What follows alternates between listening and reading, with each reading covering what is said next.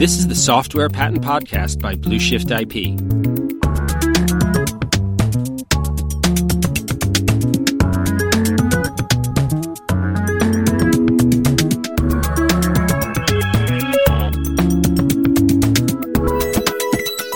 Welcome to the Software Patent Podcast by Blueshift IP with me, Robert Plotkin, partner and patent attorney at Blueshift IP. We had such a positive response to our four part series on how to determine whether software is patentable that we've added two more bonus parts to this series. This is part five, which explains another criterion that you can evaluate to help determine whether your software is patentable in the US. If you're an inventor, an executive at a high tech company, or a patent lawyer outside the US, this installment will help you to at least make a first pass determination of whether your software is worth considering for patent protection. In this installment, we'll focus on whether your software brings about an improvement to computer technology. If your software does bring about an improvement to computer technology, then that weighs in favor of your software being patentable in the US, although it isn't a guarantee.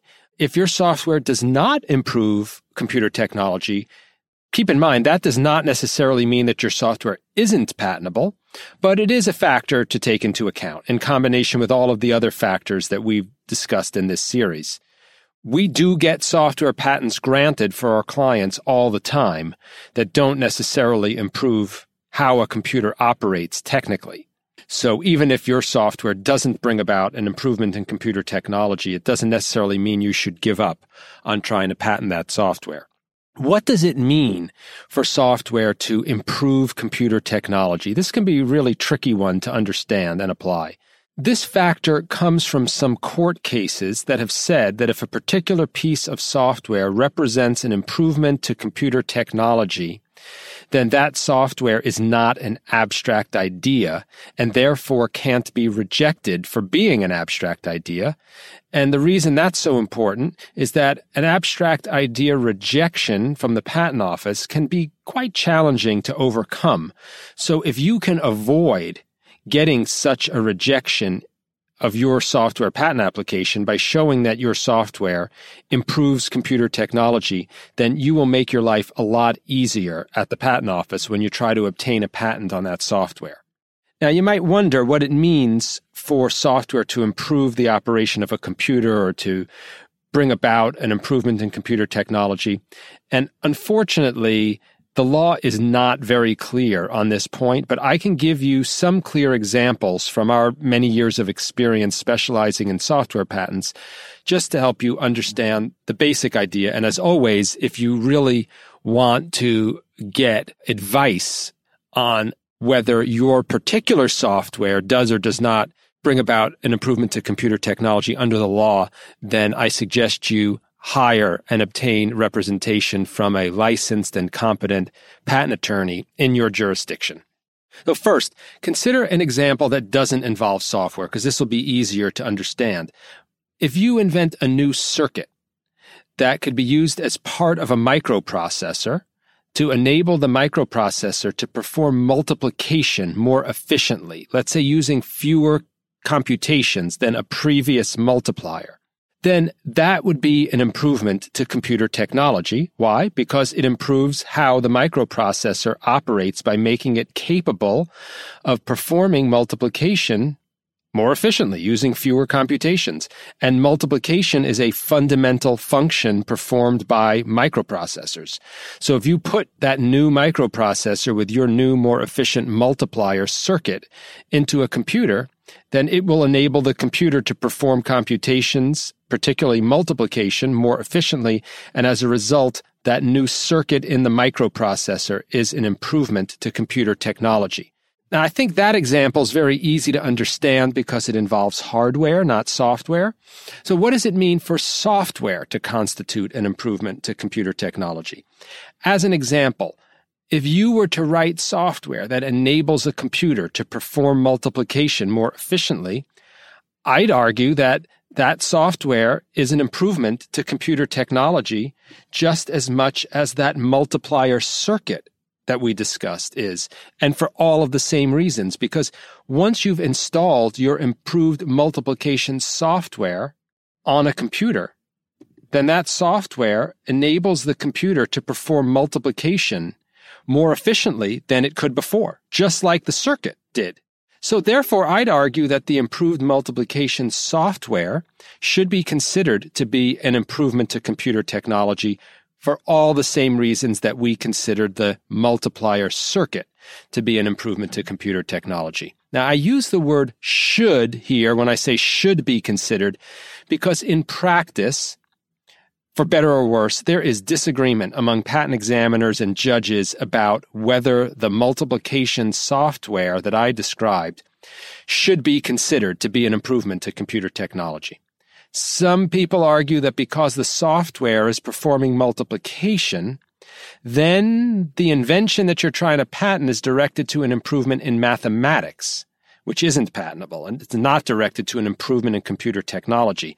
Now, if I received a rejection from a patent examiner on that basis, in response, I would argue that what has been invented here through this multiplication software is a way for a computer to perform multiplication more efficiently.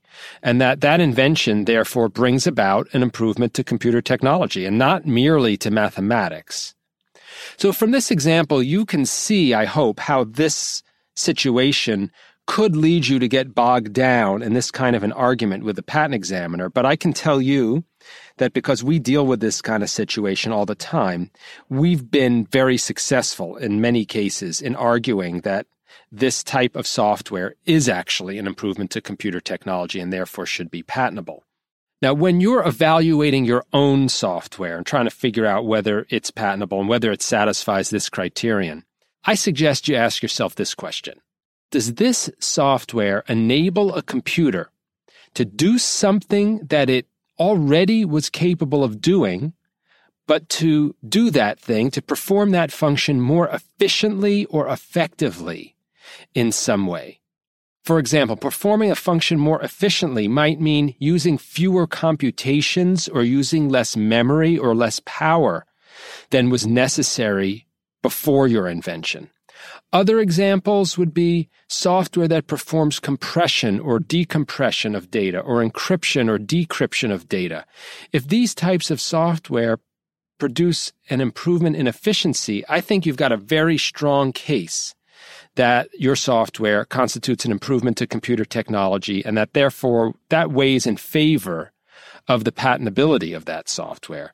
Whereas for example, if you were to develop or improve software that helps employers find new employees, then even if the method that your software uses is new and not obvious, it's probably going to be challenging to argue successfully that that software represents an improvement to computer technology in the way that that term is understood in U.S. patent law.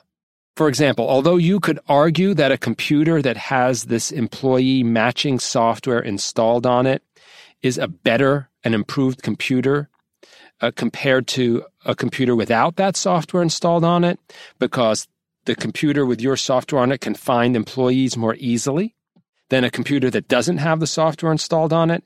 That type of argument, in my experience, generally doesn't convince patent examiners because your improvement is not considered to make the computer perform its basic operations like arithmetic or data storage or network communications more efficiently.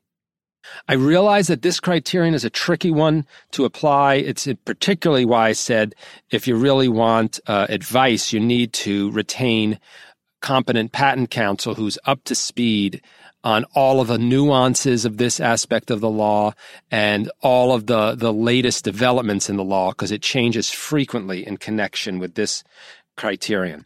I hope that you found this installment on how to determine whether your software is patentable to be useful.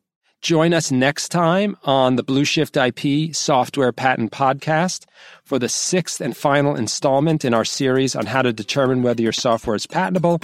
And always feel free to visit us and reach out to us at blueshiftip.com. The Software Patent Podcast by Blue Shift IP is hosted by me, Robert Plotkin, and Cynthia Gilbert. who are software patent attorneys and the founding partners of Blue Shift IP, the software patent experts. The Software Patent Podcast is produced by Ginny Media. For all software patent inquiries, please visit blueshiftip.com.